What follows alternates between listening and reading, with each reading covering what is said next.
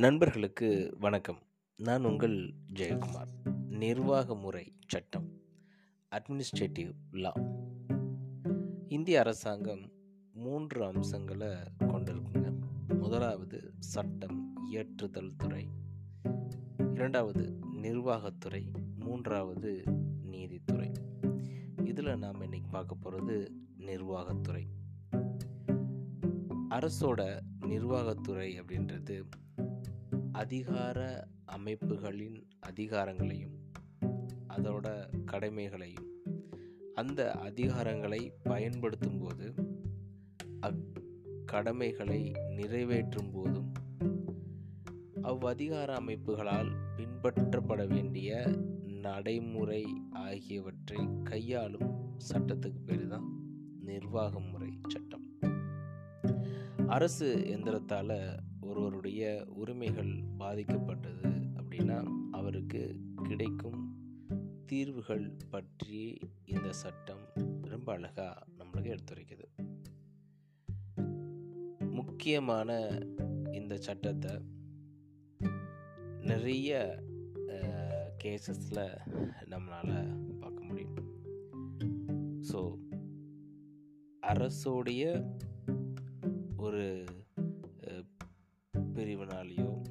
இல்லை அரசாங்க அமைப்புகளாலேயும் ஒரு தனி மனிதனுக்கு ஏதாவது ஒரு பிரச்சனைகள் ஏற்படுறப்போ அதற்கு தீர்வளிக்கும் வகையில் தான் இந்த அட்மினிஸ்ட்ரேட்டிவ் லா அப்படின்றது உருவாக்கப்பட்டிருக்கு.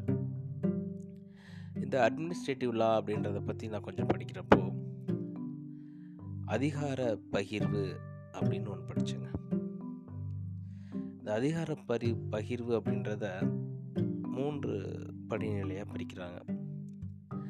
ஆர் டபிள்யூ எக்ஸ் அதாவது read write and executive read அப்படின்றது இப்போ நம்ம பிறக்கிறோம். நம்மளுக்கு பேசுகிறோம் நாம் பேசுகிறதுக்கு யாரும் தடை விதிக்கிறது இல்லை இது வந்து ரீடு சரி. அப்போது ரைட்டில் என்ன சொல்ல வராங்க? நம்மளுக்கு தான் பேச தெரியுமே ஆனால் எல்லா இடத்துலையும் நம்மளால் பேச முடியுமா? நாம் பேசுகிறதுக்கு நம்மளுக்கு எங்கெங்கெல்லாம் அதிகாரம் இருக்குது எந்த இடத்துல நான் பேசணும் எந்த இடத்துல பேசக்கூடாது அப்படின்றது தான் இங்கே ரைட் அப்படின்ற பகுதி நம்மளுக்கு தெரிவிக்குது. சரி அது என்ன? எக்ஸ் எக்ஸிக்யூட்டிவ் ஒருவர் இன்னொரு நபரை அதிகாரத்துவத்தில் இல்லைன்னா நம்ம சொல்லி இன்னொருத்தவங்க கேட்குறாங்க அப்படின்னா நாம் அந்த எக்ஸிக்யூட்டிவ் லெவலில் இருக்கோம்னு அர்த்தம். ஆக பேசணும். எங்கே பேசணும் அப்படின்ற விஷயம் தெரிஞ்சு அறிஞ்சு புரிஞ்சு பேசுகிறப்போ இந்த எக்ஸிக்யூட்டிவ் லெவல் அப்படின்றது எப்பயுமே சிறப்பாக இருக்கும். அங்கே அட்மினிஸ்ட்ரேட்டிவ் அப்படின்றது ரொம்ப அழகாக இருக்கும் அப்படின்றது தான் இந்த ஆர்டபிள்யூஎக்ஸ் பெர்மிஷன் ரொம்ப அழகாக எடுத்துரைக்குது. ஸோ அட்மினிஸ்ட்ரேட்டிவ் லா பற்றி கொஞ்சம் விஷயம் இங்கே தெரிஞ்சுக்கிட்டோம்னு நினைக்கிறேன். நன்றி நண்பர்களே. மீண்டும் நாளை இன்னொரு பதிவில் உங்களை சந்திக்கிறேன். அட்மினிஸ்ட்ரேட்டிவ் லா